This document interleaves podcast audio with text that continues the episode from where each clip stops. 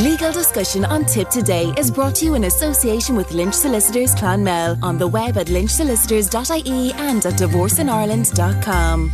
And John Lynch from Lynch Solicitors joins me uh, now. Uh, you're going to talk to us about wills, but a very specific area. Is yes, that, is yes, that right? yes. The, re- the, the, the reason, I mean, we often talk about wills and we often talk about how to make a will and how important it is to make a will.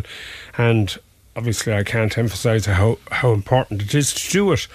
But one of the things that sometimes you're faced with is a will where you consider that there isn't proper provision made for yourself in it. Well, obviously. Um, so you're looking at a situation where a will is made, but it's not made in a way that you're happy with. So there's provision under, well, there's various provisions in the Succession Act to deal with situations where somebody makes a will, but actually it's not the way, if you like, policy would dictate it should be made. The most common one is provision for the spouse. So if you take that one as the most, you know, the most glaring example, if you like, this was introduced in 1965 by our friend Charlie Haughey, and he basically introduced what they call the legal right share. And the legal right share is a way of overriding the wills, the, the, the will itself, or the intentions or wishes of the person who made the will. Because you see, one of the most kind of overriding uh, policy issues when you're making a will is that people should be able to make the will they want to make, and the courts shouldn't intervene in that. And that's testamentary freedom, they call it. A little bit like our you know, laissez faire attitude to economics that, you know, let people do whatever. And some people will argue that obviously you need some intervention. And, and in the commercial arena, you do have intervention, for example, in the comp- competition legislation that you have in the EU. So you can't have major, you know, institutions like Facebook or whatever. You have to put Sure. some sort of control on them. So in the same way, you're looking at a situation, and, and an allied or a comparable would be, for example, planning permission. You know what I mean? If you look at planning permission, pra- planning permission is where the state intervenes in your use of your property and says you can't do this or you can't do that. So there always has to be a certain amount of intervention. So in the case of wills, there is an intervention, and as I say, the most common intervention is the right of the partner the spouse, and partner or spouse not being properly looked after under the will. But the other one that comes up is where a child isn't properly looked after.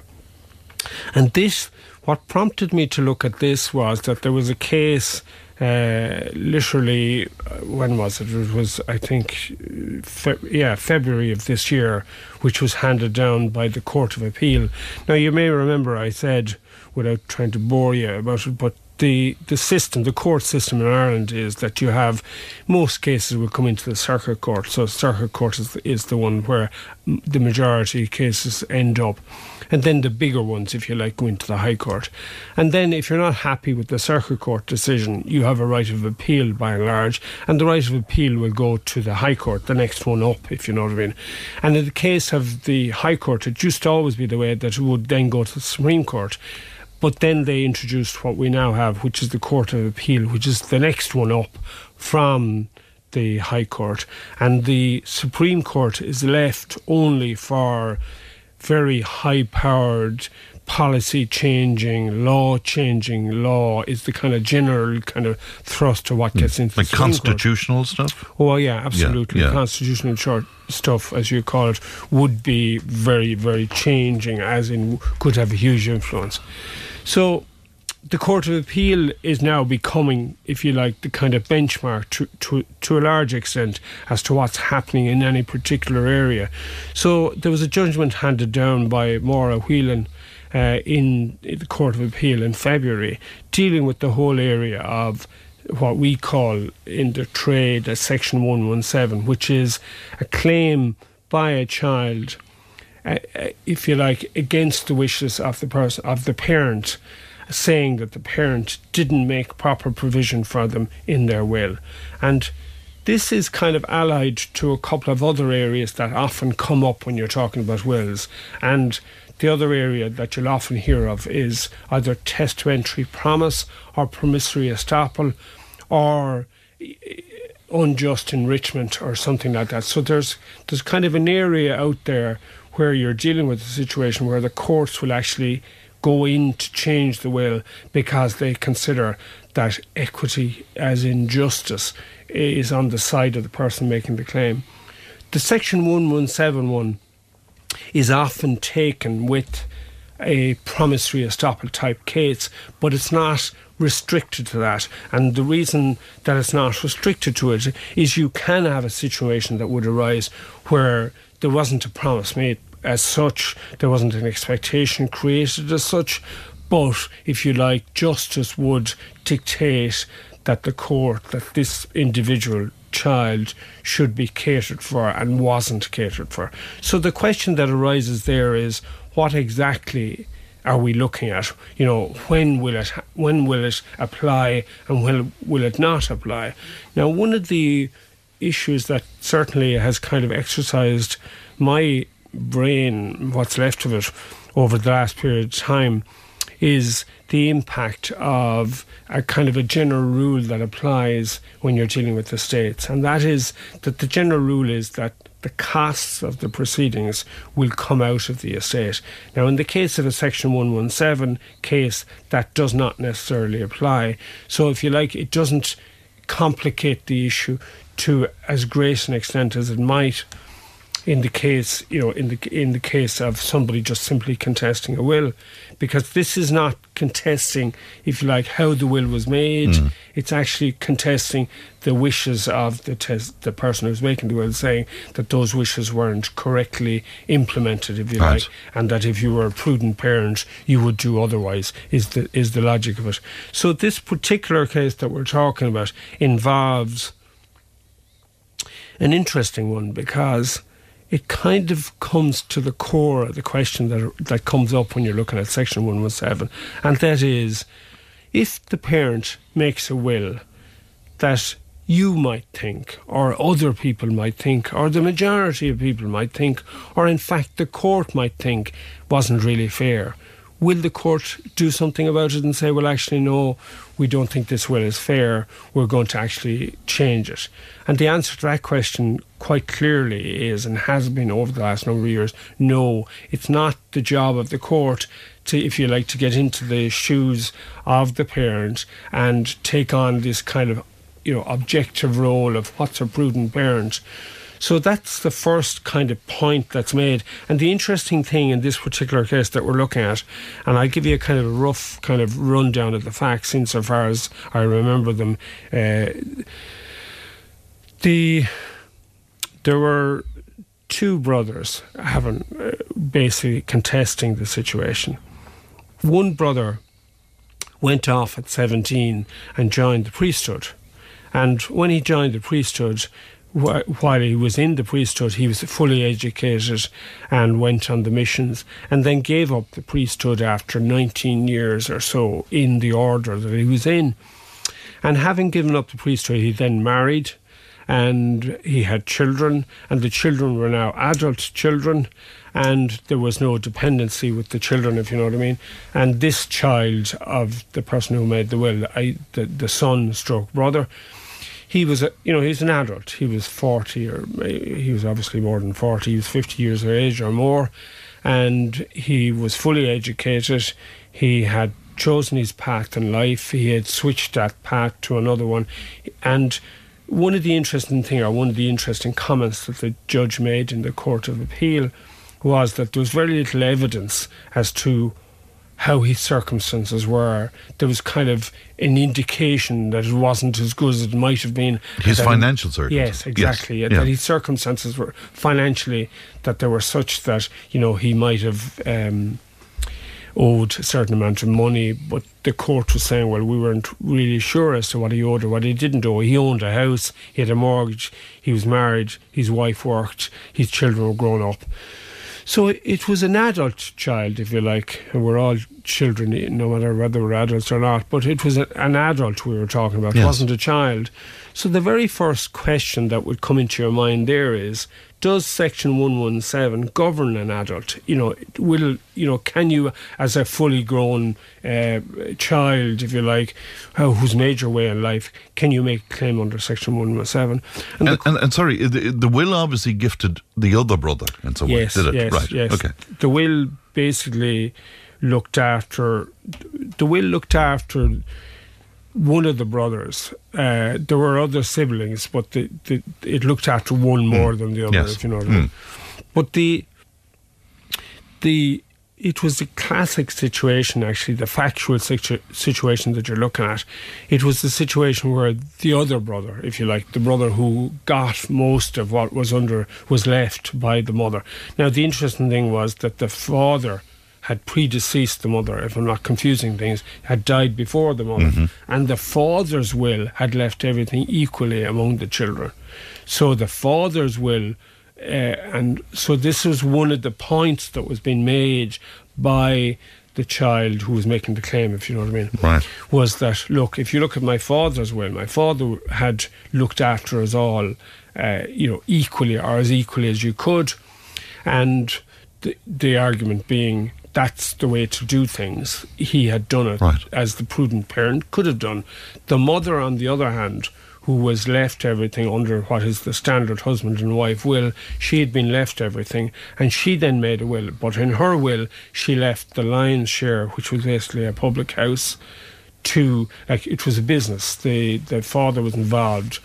Uh, I the, the I'm going to say their father. We called the father the the husband who had died. Yes, he had run a pub business, put it into a company, run it for quite a number of years, and really all that was involved in the state was in the estate that was left was the pub. Mm-hmm. So the pub was left, surprise, surprise, to the son who had worked the pub. Right. So right. it was your, you know, it's not an unusual situation right. in a farm, in a business situation. So there was an understanding there, and probably with good good point. The the the the case wasn't grounded on the fact that there was an understanding there. Ah. Because you see, interesting enough, uh, that's exactly the point. Is that you'll often get a claim under what we call Section 117, if you don't mind me using the term, but you'll often get a claim under Section 117, which is a claim that basically says, look, I'm a child of the person who made the will, I haven't been looked after properly, uh, the, the will must be changed in order to reflect how I should be looked after. Whereas, as you say, the promise scenario or the, under, the understanding is one thing, but a promise is another thing. So you can have also, which we'll maybe look at next week, you can also have a situation like the Naylor case, I think it's called the Naylor case, which is a Tipperary case, where you might have a child who is specifically told during, you know, over years, oh, by the way, the farm is yours or the pub is yours or whatever. This wasn't the case in this case. Okay. In this particular instance, in this case, but in this particular instance, you weren't looking at a situation where the claim was, well, I was promised it, so therefore mm. I should have got it. Mm. Because I was promised it and should have got it, as you can think, if you think about it, often arises where you don't get it. Okay. okay Do you follow me? You. Yes. So it's very much more the case of, you know, you were there, you worked the farms from a very young age, uh, you know, you were promised all along that you were going to get it, and then suddenly the will pops up, and what happens? The farm is divided equally between all of your siblings, none of whom may or may not have been involved in the farm. That is grounded on the promise, and you're trying to actually change the terms of the will okay. on a different basis. Right. What I'm talking about here is where you have a will which leaves you out but there was never a promise or an understanding okay. as such. You're simply saying, look, a prudent parent wouldn't do that, and therefore I'm making a claim that the will that right. the courts intervene. L- let me take a break. Yeah. Um, this is the usual cliffhanger till we find out did the former priest get a share in the business or not. Okay, right, we're back in a moment. Join the conversation in Tipperary. Contact us through Facebook, Twitter, or email tipptoday at tippfm.com. All right, you're welcome back. John Lynch from Lynch Solicitors is still with me in studio. Could we just clarify the father, first of all? When yes. he died, he left a will uh, leaving everything to the mother, but he specified in that that the the children, adults that they are, w- it would be divided evenly yeah, among that- them. That's your classic. What we call we call it classic. It sounds like it's it's not an unusual will that's Yes. made. Is that you have a husband and wife or partners, and you leave it. So I leave it to my wife. If my wife dies before me, then other provisions come into play. So the other provisions that come into play are that I might divide it equally among my children or not, depending on what the circumstances are. So, but those provisions will not kick in unless my wife dies before me. If she doesn't die before me, then they're gone. They're they're at nothing. Right. So in this particular case, father made the will, left everything to his wife, but if the wife predis- died before him, then the children will get everything equally. so his wishes were that the children. His wishes okay, were, and right. it was on that argument, if you like, that they were trying to hang the Section 117 argument. Right. In other words, they're saying, here's a perfect example of how we should have been looked after, and therefore we think you, as the court, should step in and do that. And the the the, the case really is uh, interesting from the point of view that the court said no, that's nothing to do with it at all, and we're we're not going to look at the previous well. That that's it's not up to us to judge between the parents and say which one was the better one. We're simply going to look at this on the basis of what they consider were the standard criteria that you'd look at when you're talking about contesting a will. Because the father's intention then had no jurisdiction over this. Correct. Right. Okay. Which raises a, which raises a very interesting scenario because you see, and this is what makes wills so interesting and so difficult and so is in our modern day now. If you're looking at a situation where you know you're dealing with, for example, children of special needs and how you deal with children of special needs. There, that's the classic case where you must make a will. You must set up a trust for the child. You must make sure that if something happens to you, that somebody else can step into your shoes and look after the child. Because obviously, if the child, and there was a particular case actually, there was an interesting case that that was about I, I think it was 2015, which involved a scenario where one of the children, and I'm digressing here now, but as an example of where Section 117 will apply, because I'm sure you and your listeners want to know what happened in this case with the priest, whether his prayers were heard or not. But um, in the in a scenario that combined all of the circumstances that arise in modern life, not all of them, but quite quite a common one. The father was estranged from the mother of the children. The father had, I think, two strokes within the last four or five years of his life. He was in a new relationship. Um, the new partner lived with him for the last three years, and she said in her evidence that she minded him for those last three years. Um, he made a will, which was different to one he'd made previously, but he made a will, and in his will, now sorry, just come back a little bit.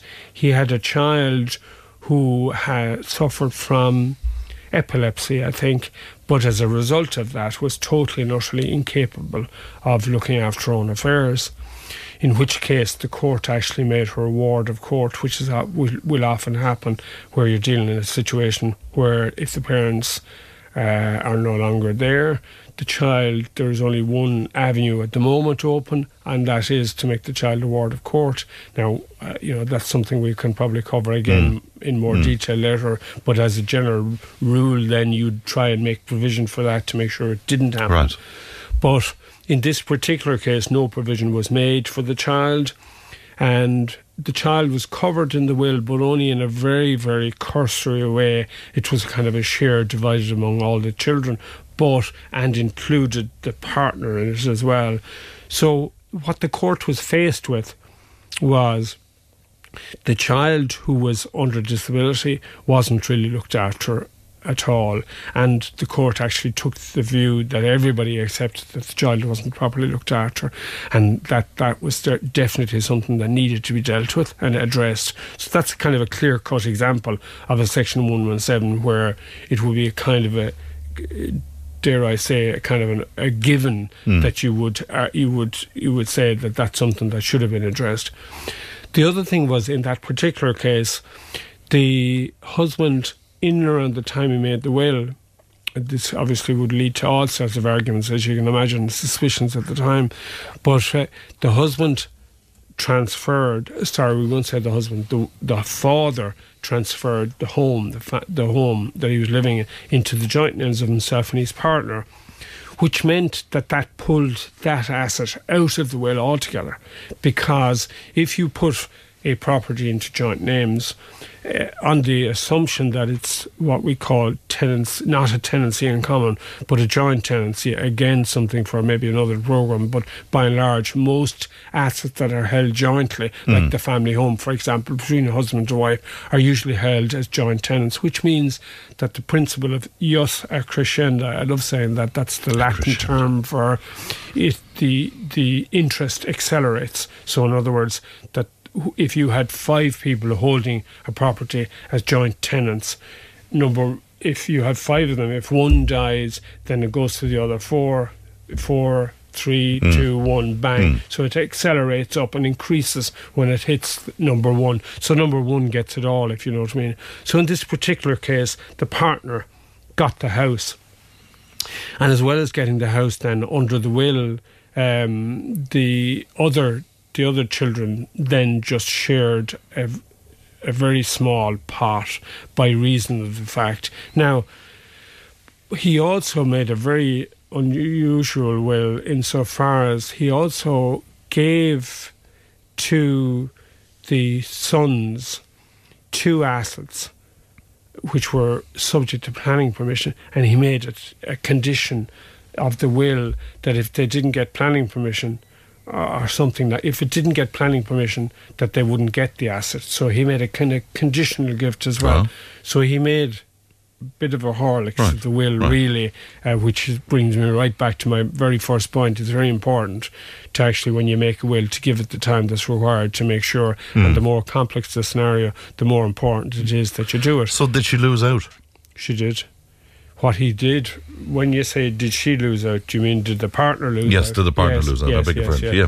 Yeah, no. The part what happened what he did was he gave fifty percent of the what he did what he did what the judge did was first of all she got the house so she didn't lose out to 100% oh she kept the house did she but she got the house because she was joint tenant right so that so was she a got done that deal anyway. anyway that was yeah. a done deal you couldn't disturb that one if you okay. know what I mean but what he then did was he said because there's two parts to a Section 117 application. The first part is the court has to decide number one, is there a failure in the moral duty of the parent to the child? If you tick that box and say there is, then the next step is for, is for the court to, to decide what they're going to do about that. In other words, how are they going to change right. it? In this particular case, on memory how they changed it uh, is, and I can't do the division for you, but what they did was they split it, he split it 50 50.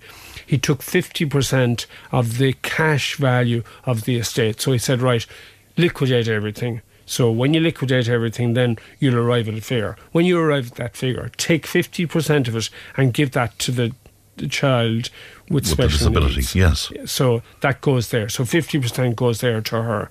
And then the balance of it was divided equally between all of the children and the partner. So good judgment. What, yeah, good, good judgment. Well, yeah, you you would agree with it that it was yeah. a reasonable approach to take. And but interesting enough, Right, let's come back to the right, priest. Go back to the priest because we're all waiting on this. I don't know, but yeah. if we come back to the priest, what happened in the priest's scenario was and this is, I'll give you the result first. Mm. What the what the court decided was no, the priest had made his choice in life, had gone down the road he'd gone down. The parents had done the okay. They hadn't educated him because one of the criteria that will often come up is that you know instead of giving the farm They'll educate them. Exactly. Yeah, yeah, so yeah, you'll educate all the daughters, and you give them a couple of bob, and you give them a site or whatever, and that's not been denigrating of that. But you know what I mean. Mm, Yeah. So the parent takes on that, and then when it comes to the farm or the business, they will then give the business to the person who's worked the business. Right. So in this particular case, the the the, the son involved who. If you like, was was making the argument that proper provision hadn't been made for him. In fact, he he also made the argument that there was a promise there as well, which is back to the point that you raised earlier. He also made he made so he actually made within this case he made two arguments. He made proper provision hasn't been made for me. Number one, and number two, I was promised it. So he won on both counts. The court said yes, he was promised it, and the whole. Uh, I always try to think of what the, there was a, a kind of a you know what what's the term? No, no, mm, I can't think of how you pronounce it, but there's a the way they do it was uh, you have to have uh, in order for a estoppel to work, you have to have certain things. You have to have an assur- an assurance, a, a, a reliance, yeah, and a detriment. So you have to have those three mm. criteria, and the court decided that there, in this Right. instance, that So the was. former priest lost out completely. I'm afraid he did. He did, and well, and And who paid the, the, the, the legal fees? the estate. Yeah. Yeah, well, and the interesting thing, and I cover that again on another occasion because the courts are turning with that particular uh, scenario. The courts are taking the view now, and there was it happened actually in in I think it happened. If I'm not, I could be mistaken here, but I think it happened in the Naylor case. Was that the court took the view that the case that was being made by the applicant, that when they looked at it, and again, uh, the percentages might be wrong here, but the court looked at it and said, okay, two thirds of the argument was okay and sustainable, and there was a good logic in it, but one third of it wasn't. So the court actually disallowed costs in one third of the action. So the courts are now not automatically doing it. All right, that's what I was wondering. Because if something was vexatious in some way, yeah, it- exactly, yeah, exactly. So, but that's the extreme. But Yeah. in this particular case, it wasn't even so much that it was vexatious, Mm. but the court actually said, "Well, wait a second now. Anybody looking at this would realise that there was no basis for it, Right. and you pursued it for two days of of a." 14 day hearing or whatever it was, do you know what I mean? And the court in that case says, well, no, we won't allow those costs. So that's a factor now that's coming into it. Very interesting. Will you take a query for me before we go, John? Uh, what if a husband uh, dies? Uh, no, that's not the one I wanted to bring you. In fact, it was the other one. Could you ask John? About, yeah, a question for me. My special needs son is turning 18 this year. He's like a three-year-old and cannot make decisions for himself. I don't want the state making decision, decisions for him. So can I become his guardian? Says B. Yes, it, well, it depends on the relationship, but I'm assuming it's child. Right. It, it's it's her Yeah, son. I would have son, thought yeah, you yeah, would be yeah. automatically. They're automatically guardians, yeah. Guardian. They're automatically guardians. And when a child is under a disability, you continue to be a guardian of the child, continue to make decisions for them. Right, and another quick one, if you could. What if a husband dies intestate and uh, then the wife goes ahead and leaves everything to one of the children? Um, what does that uh, mean for the others of Well, that? that's a that's a loaded question because to a certain extent that's down to so if the husband dies without making a will, that means that under that will then two thirds, one third, two thirds will go to the wife, one third will go to the children. Right. That's what no happens will. with no will. That's what happens with no will. So that's that's what happens on the death of the husband. Right. Two thirds, one third. One third will automatically go to the children. Two thirds will go to the wife. So if the wife leaves a will uh, and leaves everything to one child, that opens the whole panoply of questions. Was there undue influence? Uh, was there duress? Was proper provision made? And that comes right back to the very question that we're talking about. Was there a promise in the case of any of the children? Was there any, you know, what, was there a contribution made by any of the children? It needs to be reflected right. or should have been reflected. So that opens all of the questions we're talking about. All right, John, great to see you. Thanks, Thank you thanks very very much. much, Thank you. you. John Lynch from Lynch Solicitors.